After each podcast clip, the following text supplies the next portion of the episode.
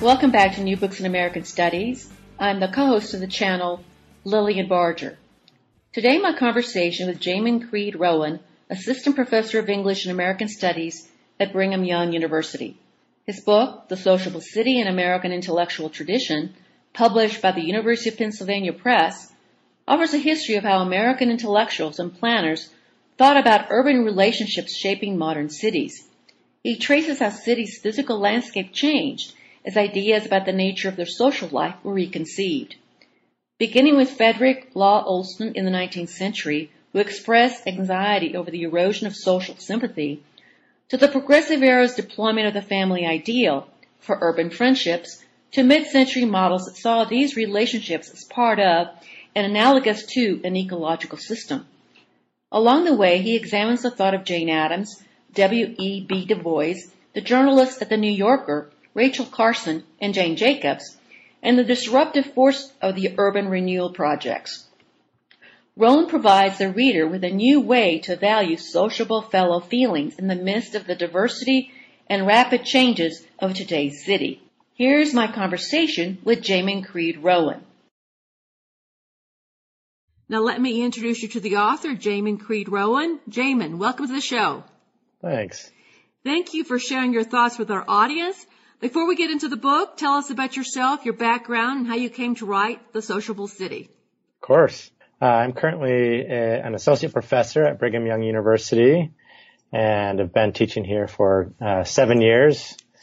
Prior to that, I, I, taught at Wake Forest University for a couple years and did my graduate work at, uh, at Boston College. Uh, it was while I was living in Boston uh, I, would moved to Boston. I grew up in, in California in a Central Valley town called Merced uh, in California in the 80s and 90s, and uh, really had I, I'd grown up going into the city, occasionally going to San Francisco, um, mostly, uh, but really go, only going in for I don't know sporting events or other other kinds of shows. and it was of course during the 80s where in, in many ways anti-urbanism was uh, at its at its height, uh, and so I grew up in this culture that was uh, extremely fearful of cities, um, uh, extremely suspicious about the kinds of interactions that took place in took place uh, in cities, and um, it was only when I moved to Boston and uh, in the late kind of at the very end of the 1990s and, and really the first decade of the 21st century um, that I, as I interacted with people in the city, uh, I I felt a kind of connection, a, a kind of affection for uh, people in the city that I just didn't have the language to uh, articulate. Um, you know, my, my culture, in other words, hadn't given me the words or the concepts with which I could make sense of the types of uh, emotions and affections that I felt for people with whom I rode the subway, people I uh, encountered on the on the sidewalk. And so really the project grew out of that. I, I wanted to try to make sense of, I wanted to try to figure out if there, if others had developed this language for, uh, for trying to make sense of, of cities uh, and, and, more specifically the kinds of interactions and affiliations that people, uh, formed in, in cities. Because I, again, my culture, I didn't feel had given me the words with which I, with which I could do that. Now, what is it about urban environments that are different, let's say, from a small town or mm-hmm. rural America? What what makes it unique, and why is there a problem with the? Why was there a problem with language regarding what was happening socially right. in a city? Can you can you give me a, a, a very general question because I've got more specific ones later. Yeah, no, of course. Yeah, I mean, I think that that I, and I talk about this in, in the book a little bit. The transition uh, from a, a language or a discourse of sympathy to one of sociability, which is where the, the title of the book comes from, The Sociable City. I think that the language of sympathy, although it might not kind of accurately uh, account for the kinds of relationships that um, occur in smaller towns, uh, I think that for the most part, we still in in um, smaller towns insist upon the logic of, of uh, sympathy uh, the language and logic of sympathy. But in the city, because you're encountering so many strangers, uh, people that you can't uh, pretend to have, in my experience, any kind of intimacy with. You know, you would see people on the subway and never see them again. You would you know, you might run into people, uh, in your kind of urban neighborhood, uh, on the sidewalk more than once, but even then you don't, you might not necessarily feel any kind of friendship or kinship for them, but, but you might still feel affection for them even there, even though they're strangers. And so I think the city really, really forced me to confront, uh, the inadequacy of the language of sympathy, which, ha- which I had used growing up in a smaller town uh, in the Central Valley of California to make sense of my relationships there. Right, I, I was was easy to th- imagine that I could be friends with um, most of the people that I encountered. Whereas in the city, I you know I just could no longer pretend that because of the sheer number of strangers, the lack of repeated contact, and yet again I still felt some kind of connection. Uh, some kind of affection for people that I knew I would never see again. I felt I felt connected to them uh, in some way because we shared the same space, we used the same paths, uh, and so yeah, I, th- I, think that that's what what really makes the language of uh, and logic of sympathy um, inadequate for for urban relationships is just the, the sheer number of strangers that one encounters. Most, most people today now in America, I think it's over 50% for sure. Uh, I don't know if it's up to 60% of Americans live in urban environments. Right. And most of the people that we encounter in our life that we see are going to be strangers. Right. Uh, yeah. You know, most of the most of us are not dealing. Uh, we we in a day you're going to see more strangers than you're going to see people that you're intimately engaged with. Right. So I thought all this was very interesting. But I want to go back to in your book at the beginning of the book. You talk about Frederick Law Olmsted and how. Uh, can you talk about who he was well, I know he was an architect. And, uh, yeah. How did he view cities, and how did he try? Who was he, and what was he trying to do? He had right. a, particular view about cities. Right. Yeah. So Frederick Law Olmsted is really the the father of landscape architecture in our in our country. Um, you know, most people will be familiar, if not with him, with his kind of product through through places like Central Park uh, in New York City, um, he also designed the Emerald Necklace uh, in Boston, so places like uh, you know the, the Fenway and, and areas like that. I mean, he he designed parks all over the country, and then his uh, his son kind of inherited the business and, and continued to to kind of carry out his father's vision. And they just uh, again, like I said, that you know that their reach extended throughout the country. Not it wasn't just limited to the northeast or, or northeastern cities. Um, really, they planned uh, an amazing number of parks. And um, I'm interested in Frederick Law Olmsted in in this book primarily because of the way that he thought about uh, urban relationships and the way that he responded to those relationships by altering the urban environment. So. Uh, Frederick Law Olmsted was really suspicious about or anxious about the quality of uh, interaction, uh, the quality of the interactions uh, among urbanites on uh, congested urban streets. So of course he was, uh, you know, working in the mid 19th century. Uh, cities were still uh, primarily um, walking cities. You know, people got around um, the city to and from work uh, on foot. And so as as city sidewalks became more and more congested, he worried more and more about the ability of, of city dwellers to uh, engage sympathetically with each other. He, he worried that instead of, of engaging sympathetically with each other, they would be really cautious of each other, kind of judging or, or sizing up, you know, other pedestrians uh, in relationship to themselves in terms of the danger or the, the obstacle that they they um, posed uh, to them. And so this made him really anxious. He, he was worried about the social consequences of those congested sidewalks. So he built parks, places like Central Park, uh, Prospect Park in Brooklyn. Uh, he built those parks as an attempt to give urbanites, or basically to remove urbanites from the streets, from these congested streets, and place them in much less congested spaces where they could continue, uh, or they could re- return to engaging with each other uh, in sympathetic ways, where, where where people could have opportunities to form those kind of gentler, more intimate uh, feelings for one another, those connections for one another.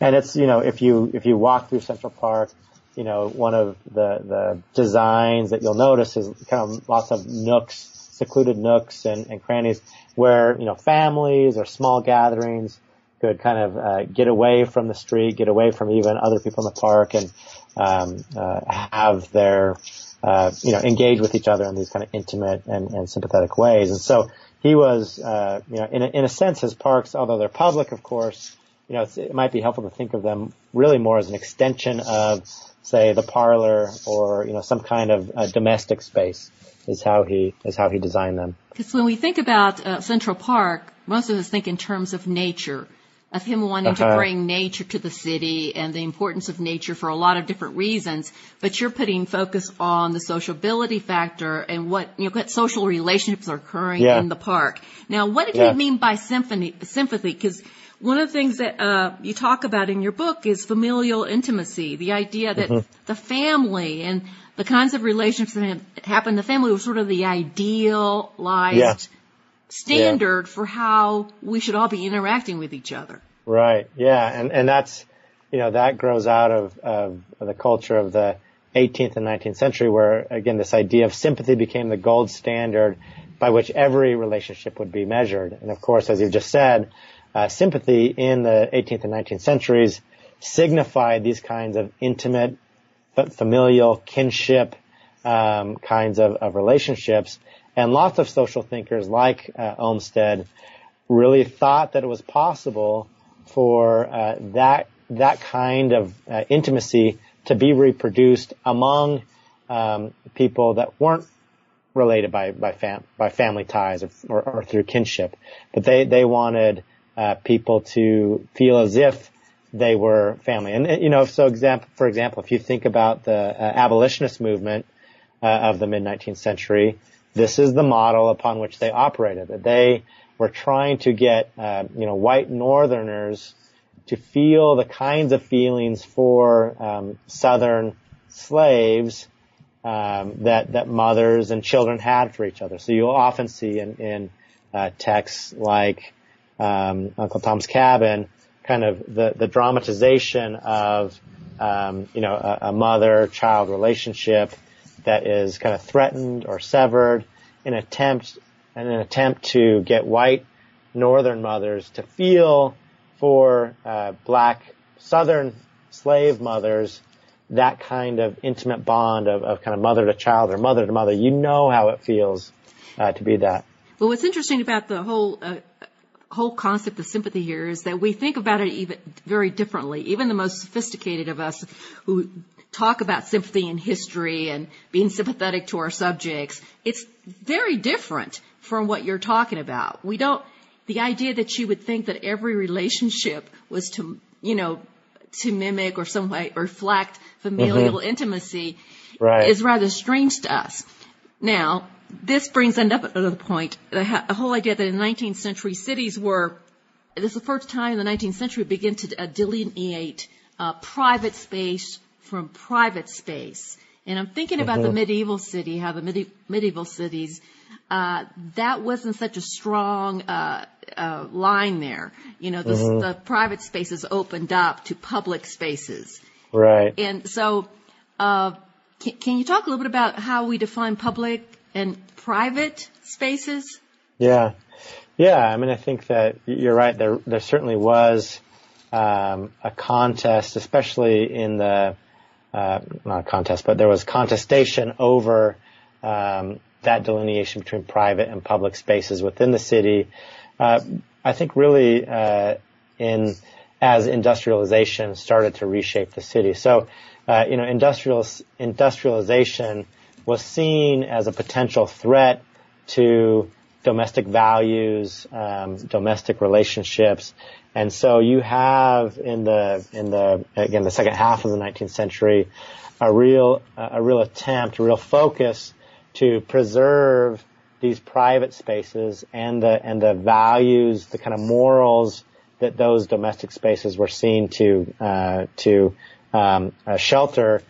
Um, those became increasingly closed off to, uh, there was an attempt to, to increasingly close those off to the kind of public industrial space that was seen as a, uh, a much more masculine, a much uh, less kind of morally clear or ethical uh, business practices. And so you had the, the space that, say, you know, people working in the industrial sphere would return to and would kind of recuperate in the in the domestic space, regain their uh, moral values or reaffirm their moral values before they headed out again to work, and and then came back. And and so I think it's really the the industrial city where we see that that real uh, kind of market delineation between the public and the private sphere. Right, but at the same time, though, you've got these uh, social thinkers who are wanting to make that public space in a way because that private uh, public-private division was very gendered. And right. it's like these uh, social thinkers are trying to make the, the street, the public area, more feminine in a way. It's rather strange. Right. Okay, so let me yeah, go. You, you, you certainly had movements, um, kind of the metropolitan housekeeping movement, where yeah, it's it's this uh, kind of attempt of of kind of women to tame the streets in a sense, or to take care of, of the streets. And yeah, so there there there is lots of interesting ways in which those kind of the gendering of the of the public and the private kind of bleed into each other or break down in some way. Okay, now we get to the to the progressive era, and you talk about uh, the progressives, that particularly the people who are involved in these, uh, like Hull House, uh, these, uh, yeah, settlement houses. Settlement, yeah, settlement houses. Yes. Um, so can you talk a little bit about what was the concern of progressive era intellectuals, particularly the ones that were involved in settlement houses, regarding uh, the city and what they were trying to do with those mm-hmm. relationships? Yeah.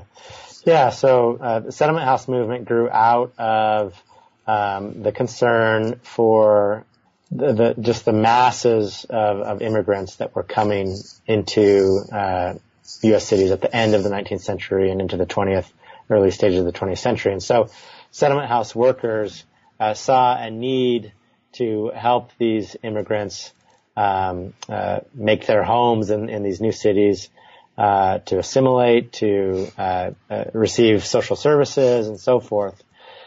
I'm most interested in the settlement house uh, movement for the way that it tried to reframe um, the 19th century version of thinking about urban relationships, and they were really interested in, um, I think, pushing sympathy um, pushing the, the way that people had traditionally thought of sympathetic relationships beyond where people traditionally thought it, how people had traditionally thought about sympathetic relationships. They were interested in, um, they were interested in, uh, the kind of less, um, intimate relationships. You know, they acknowledged, uh, sympathy's traditional inadequacy for accounting for these relationships, and they wanted to push sympathy into what Jane Addams describes as new channels.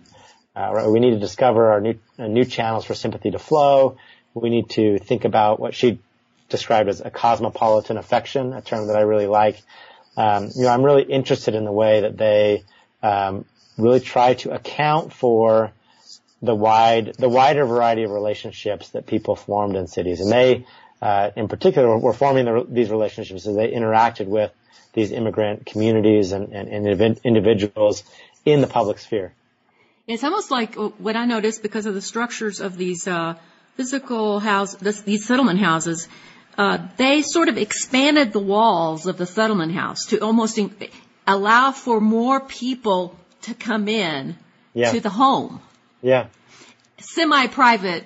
These, yeah, pa- place, these places that were not that were not necessarily public spaces. They weren't private spaces. They were these intermediate. Yeah. I think that was very interesting. Talk about yeah. that and how they did that. Yeah, so I mean, Hull House is, is the most famous settlement house, but it's a really good example of this of this um, use of space that you're talking about.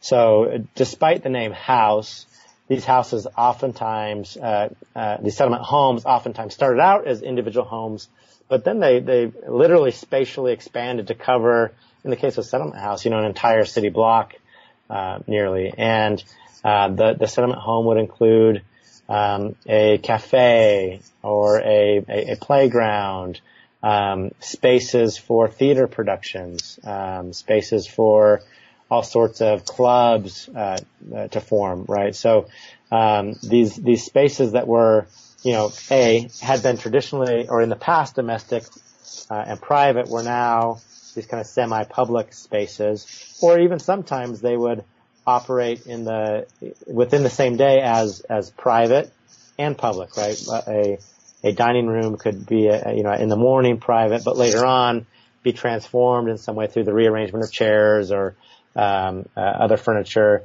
would become public or semi-public spaces, um, where again people could have uh, the, the settlement house workers could engage with people from the street in in in ways that were uh, not always carefully plotted out and planned out. And you know, there's, there's this chance to really again expand the type of affection uh, that that um, they had for for one another. And they kind of began to use term friend.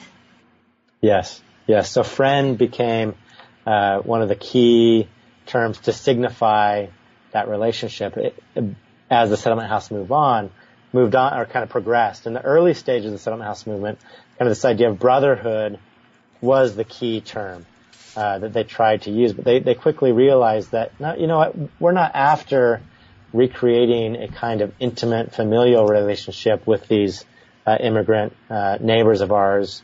Um, uh, something else like friendship actually better better captures the type of relationship that we are are trying to cultivate and and are cultivating as we interact with people in these semi-public spaces of the of the settlement house and and as they would enter into uh, the homes of the immigrant um, families that live nearby. Okay, how did this? Uh, one thing that you talk about in your book is the relationship of the, these settlement houses to the issue of race. Yeah. And how they negotiated or did not negotiate that. And then you bring in W.E.B. Du Bois and his view about, uh, he illuminated structural racism, that mm-hmm. these races are not going to mix if they're structurally sort of segregated right. in some way. They're yeah. not naturally coming together. Yeah. Yeah. So, I mean, there, there have been a lot of legitimate criticisms of the settlement movement's, um, inability to, uh, uh, cross racial lines. That, that, a lot of settlement houses were set up in neighborhoods that were predominantly uh, full of European immigrants, and uh, there, there's again people document um, accurately the the ways in which settlement, the, many settlement house movements turn their back to um, the African American communities uh, in the cities in which they were situated. But nevertheless, Du Bois, I think, really saw the potential for the settlement movement to overcome uh, this racial divide because of its emphasis um, on, on, spatial proximity. You know, one of the one of the core values of the settlement movement was daily contact. And this idea of this spatial, you know, uh, you know, having having an, a, a, group of upper class white people uh, move into a, a space of lower class immigrant people, and then having daily contact with them, he found that kind of uh, that that emphasis upon daily contact really valuable. And and he, um, you know, one of the one in the early stages of his career as a sociologist, he lived and worked in a, a settlement house in Philadelphia, and uh, really saw, I think, the possibility for racial integration through the settlement house's um, social and spatial ideals. And so he he used what we might describe as the, the settlement house's social strategies, spatial strategies to uh, try to uh, propose a way for um, kind of broader racial um, integration, uh, uh, broader attempts um, to kind of fulfill the dreams and ambitions of Reconstruction um, uh, in a in a kind of post Reconstruction era. Okay, now after after this, you, you go into the whole uh, interwar years and the New Deal urbanism, where sympathy uh, contracted. Right.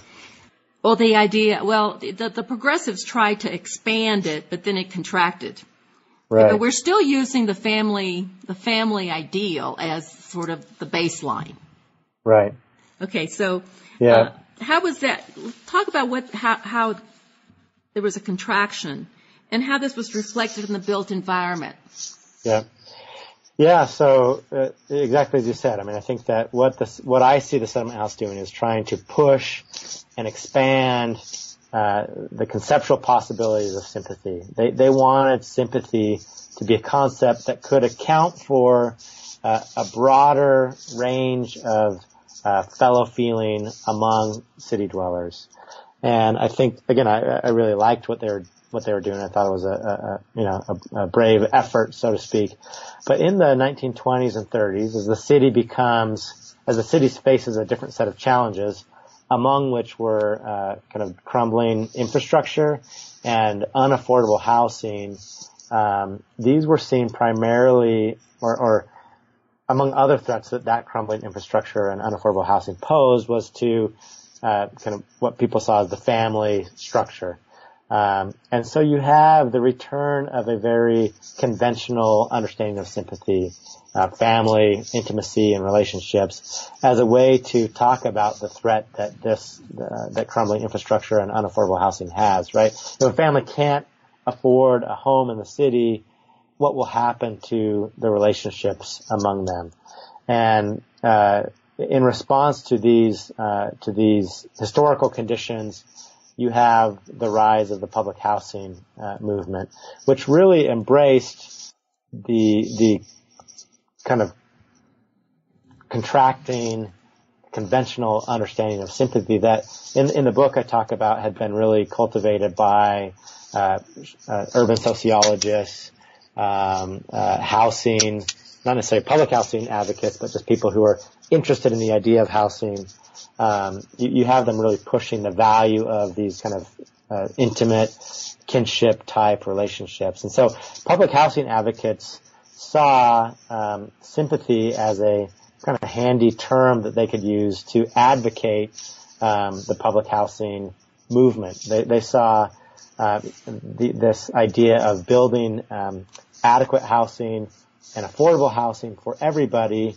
as a way to uh, return sympathy to both the family, to, to both families and to um, uh, people that are unrelated but but could interact with each other in more sympathetic, kind of privatized um, spaces.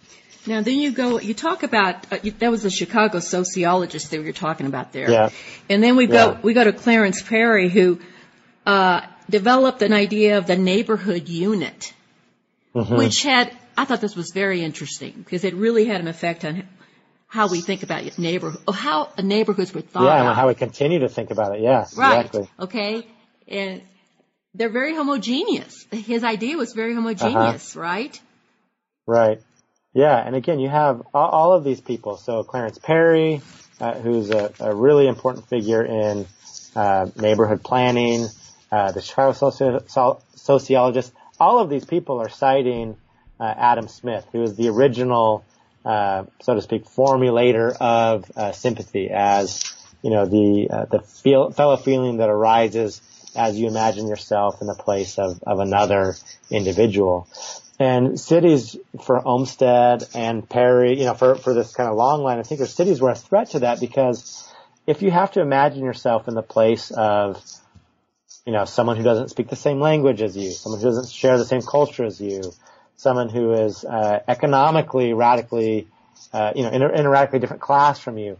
How do you imagine yourself in their place um, so that you can generate those fellow feelings? And so someone like Clarence Perry comes along and says, well, we can arrive at sympathy a lot more easily and readily if we just have people that belong to the same class and culture living next to each other, next to each other. And, and so yeah, his, his neighborhood unit is really predicated on this idea that sympathy is much easier to achieve among a homogenous uh, group of people.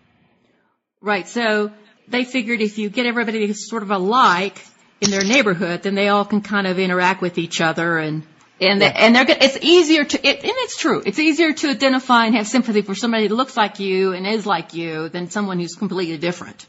Yeah, but it's not just, and again, I think here's where the contraction of sympathy comes in. It's not just easier to uh, have sympathy in a kind of identify with way, but it's much easier to imagine that you know someone who's much like you is a brother or sister, right? So that that's where the you know the, the kind of familial intimacy really returns to the discourse of sympathy. And as I argue in the book, you know, essentially this, this really marks the, um, uh, kind of exhaustion of sympathy as a possibility for making sense of just the wide range of uh, affiliations that urbanites enter into in in in the city, right? That that, that I, I see this public housing movement and the the kind of adoption of sympathy as their um, uh, kind of core value. As well, you know, sympathy really can't go anywhere from here. That that that that, that calls for the need for a, a really different discourse. Okay, so you've talked about uh, the sociologists, you talked about the architects, you talk about uh, these people who were uh, urban uh, developers, or I guess, uh, yeah, they're housing advocates, public yeah, housing advocates. Housing advocates and then yeah. you go into talk, talking about literary um, urbanists, people who are writing about the city. Mm-hmm. And what kinds of, how do they, rep, how do they, how do they represent the relationships within the city? Can you give me examples? Can you talk a little bit about those writers, the literature, and how they were capturing things that maybe other people didn't notice, but they were writers and they mm-hmm. were observing and they were writing about it. This is before yeah. the New Yorker. This is just uh, some of the literary stuff. Yeah, so so I think that what I what I argue in the book is that at the same time as you have these public housing advocates uh, uh, arguing for the, the, kind of primacy or the, the, the, the, you know they're privileging intimacy and uh, intimate type of sympathy as the as the uh, social standard, the social gold standard. You have other writers like people uh, who were, who started up at the New Yorker, people like E.B. White, people like Joseph Mitchell and A.J. Liebling, they're trying to capture a very different set of relationships in the city. And, and the New Yorker really was interested in um, capturing uh, from its er, from its early stages the kind of public life of the city. And and so you have people at the New Yorker really trying to develop ways of talking about that public life, ways of talking about what happens uh, on the streets of a city, what happens in commercial spaces, what what happens, and increasingly what happens uh, there that's a value as these places start to uh, be torn down and um, redeveloped. Uh, and so the New Yorker writers are, are cultivating uh, this discourse of sociability. They're they're they're not interested in the kinds of intimate relationships that um, people might experience among close friends in the city or within families. They're interested in really capturing the the affections that occur within a, a kind of larger neighborhood or within um, you know these spontaneous um, uh, public interactions. You know, I, I, I, mark them as the the kind of beginning of the of the emergence of this discourse of sociability. Now they're doing urban profiles. They're going and like doing yeah. a profile of a street or a, a, a small neighborhood or a, a, gathering place or particular characters in the city. Maybe uh-huh. I don't know, maybe the grocer or somebody like that, and, right. and and how he's talking to the customers and who the people are that come in and out, and so they're doing almost like a sociological study on a very yeah. micro basis, right? Yeah, yeah, absolutely. Yeah, I think that's a great way to think about it, and and yeah, so they're they're interested they're interested in the social possibilities that, that, that the commercial infrastructure of a city makes possible that they're interested in, uh, exactly as you're describing. You know, what, what happens, uh, you know, we have all these, uh, you know, this wide variety of, of kind of professions or ways of making a living in the city that bring people into contact with each other. Uh, but again, if we go back to the 19th century uh, kind of culture of really trying to separate, you know, the public sphere from the private sphere so that you keep um, kind of certain domestic values and, and social values protected in the in the in the domestic sphere, here we have uh, people, uh, the New Yorker writers, really trying to figure out, well, what happens? What, how do we explain the the emotional um, ties that inevitably arise between um, customers and proprietors, and uh, you know, as someone's out and about in the city making a living, they inevitably bump into and encounter people that are not going to be close friends or that they're not going to view as brothers or sisters. And yet there's, there's something that, you know, that the New York was trying to, um, New Yorker writers are trying to nevertheless assign value to those relationships right. and trying to come up with language. And so it wasn't, it was, they weren't dealing in these kind of uh, grandiose kind of emotional terms or affections like intimacy, love, uh, but they're instead dealing in cooperation or um, you know much much less uh, kind of grand uh, affections. Yeah, but there is actually, you know, in the city, they observed that there were actually rules. There are rules for public engagement. You know, uh-huh. manners, you know, whether you look somebody in the eye or you don't, uh, mm-hmm. you know, how do you, you know, whether you touch people, you don't touch people. There's some, I mean, I've known, you know, if you go to some place like New York where it's really, really crowded, there are rules about how you right. navigate the, the crowd and how you talk to people in the street if you need to talk to somebody on the street. So, mm-hmm. so that's undergirded, the rules are undergirded by certain kinds of human values, I would think. Yeah. Yeah, and I think that again, those rules that you're describing, I mean, many would many would interpret that as um, evidence of the kind of social coldness of the city, or the the the uh, yeah the heartlessness of urban dwellers. And again, I think people like the New York the, New Yorker writers, early New Yorker writers, were were saying no, it's not necessarily it's not necessarily social coldness. There's a real affection here that binds um, these urbanites to one another. It's just not sympathy. It's just not intimacy. It's something else. Right. And and uh, again, that became uh, that something else is the thing that they tried to put in words, and that um, people like uh, Betty Smith, who wrote uh, Tree Grows in Brooklyn, tried to put into words. You know, these you have these writers trying to do what I was trying to do when I moved to the city. How do how, I don't have a language for my culture hasn't given me a language for making sense of and kind of assigning value to these relationships that clearly aren't intimate, clearly aren't sympathetic in the traditional sense of the word. Uh, so what are they? Yeah, they may uh, not be so, your friends, but they're not strangers either. Right. Especially if you see them, you know, on a regular basis on the street. They're not your friends, they're not your family, but there's something to right. you. Right.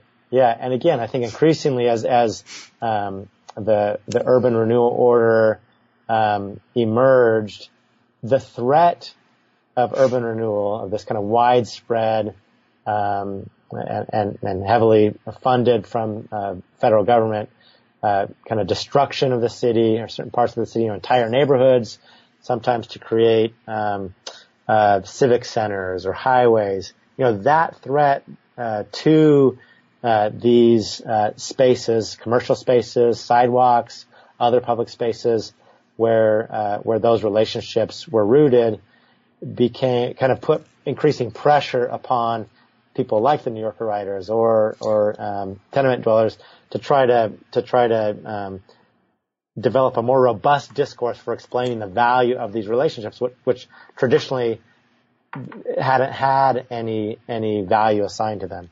It's almost like they're, they're trying to account for the millions of micro relationships that are yeah. happening every day. They're little exactly. microseconds of interaction that build yeah. up to make a neighborhood or to make a city. Right, exactly. And how do you defend that? You know, it's easy to defend a family. You know, this will destroy families um, if you if you do this. But yeah, how do you defend uh, all those millions, as you're describing, you know, micro relationships. And so, yeah, that's, you know, in a sense, that's the pressure. That's the kind of historical pressure under which uh, the discourse of urban sociability emerged. Well, there was a there's something that was surprising to me that was new to me was you know I've heard of the the, the term urban ecology, uh-huh. and um, but I never thought about where it came from. I never thought that it came from you know ecologist of nature, the ecology yeah. of nature. And then, so you have this uh, chapter where you talk about Rachel Carson and how the scientific language of ecology in the natural world got translate gets translated into a community ecology, a uh-huh. human community. And Rachel Carson was published in the New, York, New Yorker, and people were kind of wondering why she was published in the New Yorker because she was talking about ecology right. of nature, right? Right. And, and, and New Yorker had a reputation for writing about urban right. relationships. So yeah. this jump here uh, is fascinating. Can you yeah. talk a little bit about that? Yeah, so I see I see Rachel's car I see Rachel Carson's placement in the New Yorker in the 1950s as evidence of the overlap or the resonance between the kind of work that early New Yorker writers were trying to do, like Joseph Mitchell and A.J. Liebling, E.B. White, and this emerging discourse of, of ecology. In a sense, uh, what I see happening there is that Rachel Carson's ecological sensibilities, uh, her ways of making sense of the interrelationships among uh, creatures, uh, organisms within an ecological system or in, within an ecological habitat really resonated with what the New Yorker writers have been trying to do in terms of explaining the uh, interrelationships among the thousands of people that might inhabit uh, a neighborhood or a city. And, uh, and, uh, but even more than that, not only did it resonate, I think ecology really took the discourse of sociability, urban sociability to a level that it was trying to get to, but couldn't quite get to. It gave it the language, uh, you know, the, the, the gloss, it gave it a new glossary for trying to make sense of not just people, not just the, um, people that you might interact with kind of physically in a city, but the people to whom you're connected that you never see at all. Um, right. So, so it caught, uh, in an ecological habitat, a kind of in the natural uh, uh, world, um, you know, you have ecologists trying to trying to argue that, well, this organism is connected to this organism. What happens to this organism here will directly affect an organism that, um, you know, that organism might never see or never, you know, they might never interact. But if you remove that organism, something catastrophic might happen. And you'll, you'll offset or you'll, you'll, um, you'll, you'll, you'll, you'll destabilize the ecological balance. So this idea of balance became uh, really important for mid-century ecologists. And urbanists uh, found that to be really appealing, uh, uh, a really appealing way to, to make sense of the interconnections that people had with one another in a city, even if they never physically interacted with each other. Right, like you, you always think that you can turn the tap on in the city and the water's going to come out and there's you know thousands of people behind that tap who are making that happen. Or mm-hmm. the garbage man comes by and picks up your trash. You never see the guy or the, right. woman, and, but right. your trash gets picked up. Right. It's somebody's exactly. doing it, but you don't know who they are.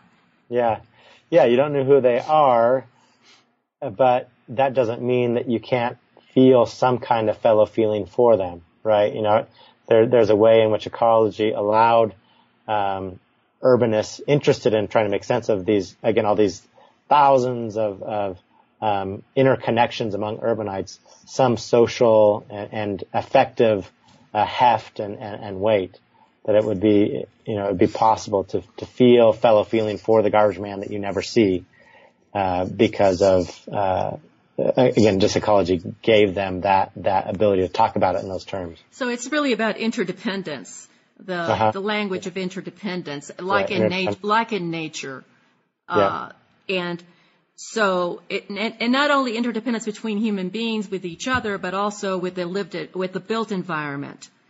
Mm-hmm. How the built environment shapes right. also those relationships. So right. It's a, it's a whole ecological, the streets, everything. It's the whole, yep. uh, yeah. and seeing those as, as a, a total urban ecological system. Yep. Okay. Yeah. Yeah, and I think that again, we're we're dealing at this moment in time with really the the um, the full blown a full blown version of of urban renewal, where uh, you know in the post war years, you have uh, the federal government giving cities millions and millions of dollars to um, to rebuild uh, cities in the sh- to, to retrofit them for the automobile to retrofit them for a new type of economy.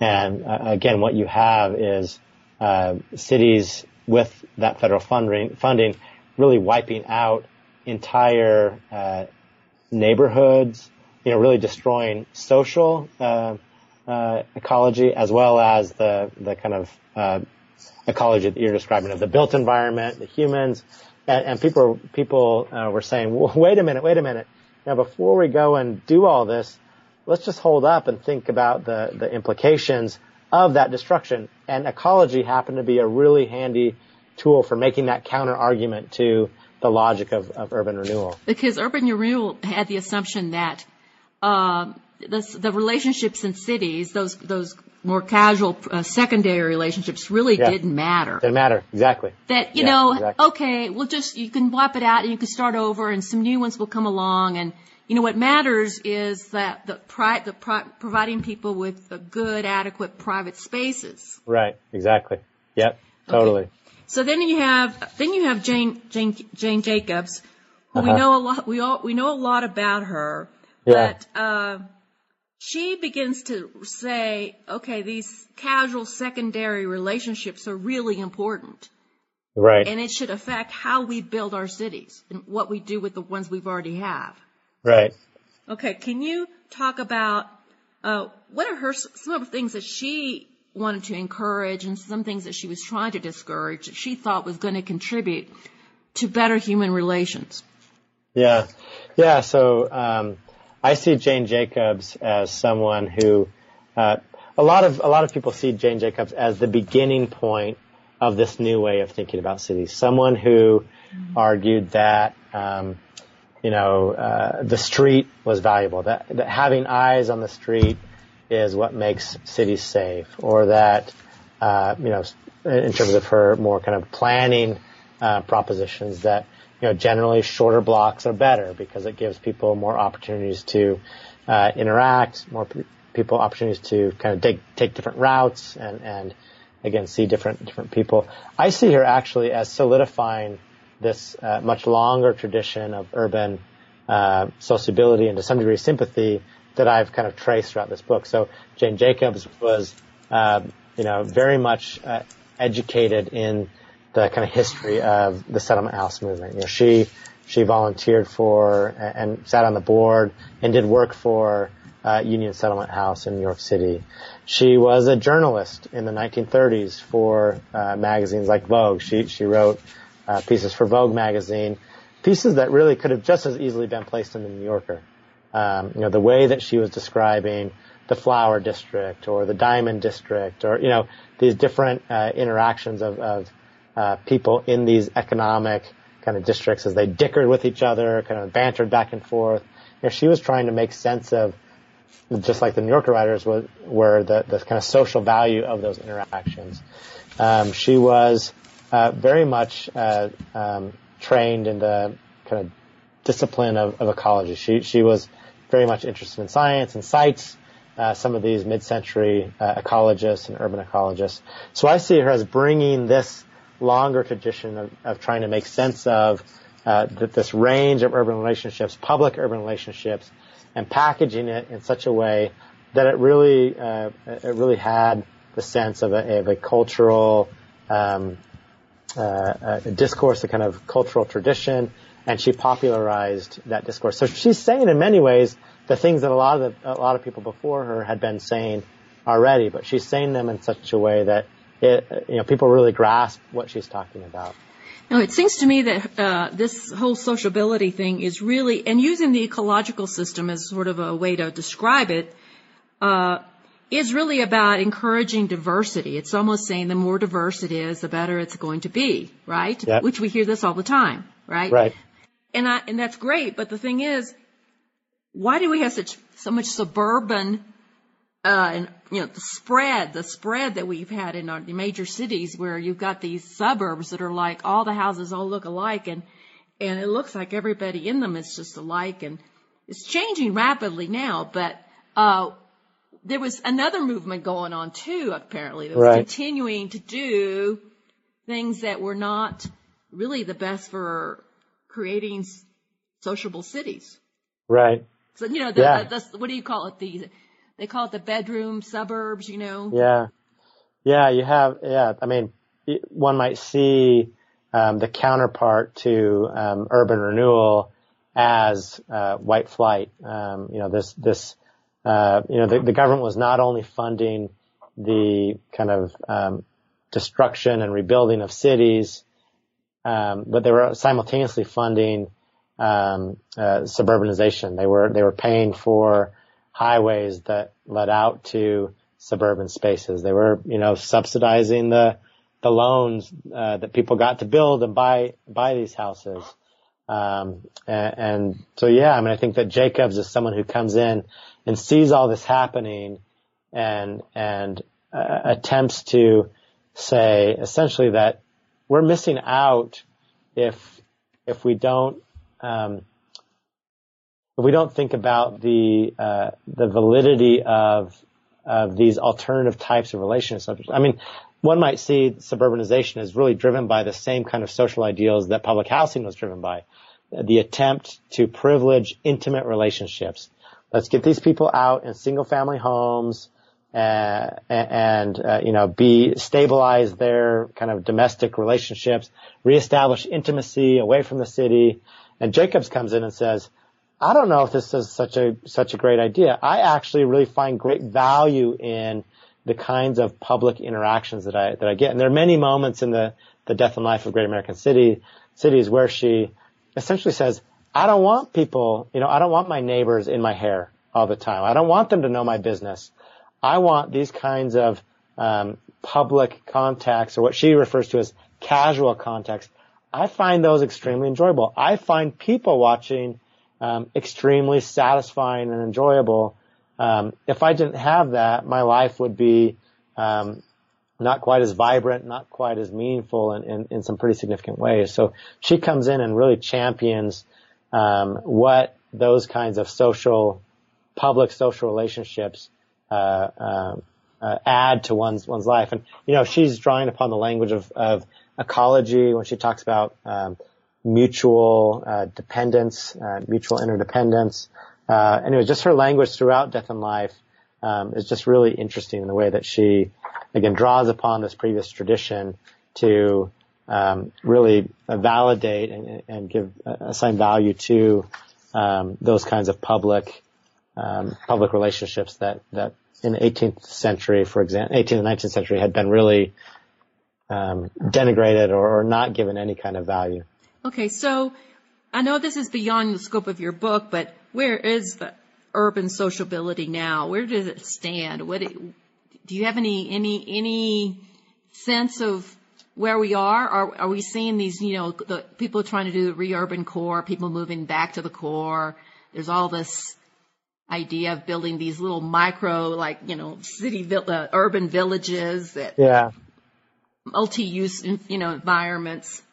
Yeah, yeah, it's really hard to know. Um, what was a? You're certainly right. I mean, we, as a culture, we think much differently about the city, and I think as a culture, we we um, are much more quick to embrace the social possibilities of the city. No longer do we fear uh, urban relationships, urban interactions in the same way that I did when I was growing up in the 80s uh, in Central Valley, California. Um, so I, th- I, think that you know, on the one hand, um, we're much more, as a culture, we're much more open to sociability, or we, we embrace the value of sociability um, over intimacy, or in addition to intimacy, much more readily. There are, of course, things I think that Jane Jacobs would would uh, not love about kind of our current urban uh, trends. I mean, urban spaces are are much less diverse than they used to be. Um, you know, I, I, think that she would not. Uh, she would say that the gentrification of cities is um, is in many ways uh, harming the uh, the kind of ecological diversity and therefore the structure of feeling that one might have in the city. Um, so I, I, think there's that. Uh, but there's also, I think, we continue to um, innov- innovate the ways that we communicate with and interact with each other. I mean, I think that many people would, would see things like social media or cell phone use as really uh, diminishing the the kind of social vibrancy of of urban public spaces. You know, if everyone's looking at their phone instead of looking at each other, doesn't this diminish the the kind of sociableness of the city? I think in some ways, you know, it's easy to, to, to make that argument, but I think that, that it's very possible and I, you know, believe that sociability can also occur over social, social media, right? That social media has ways of connecting and therefore generating forms of fellow feeling that are equally valid, right? That, that they're, they're different than the forms of fellow feeling that say, uh, the urban ecologists and Jane Jacobs and the New Yorker writers are trying to kind of, uh, trace and, and, and, uh, narrate um, but I, you know, I see uh, just simply alternative forms of, of sociability emerging as technologies change, as urban form changes. uh, and so forth. Okay. Uh, Jamin, thank you so much. You've been generous with your time. It's very interesting. Thank you, and thank you to our listeners for tuning in to another edition of New Books in American Studies.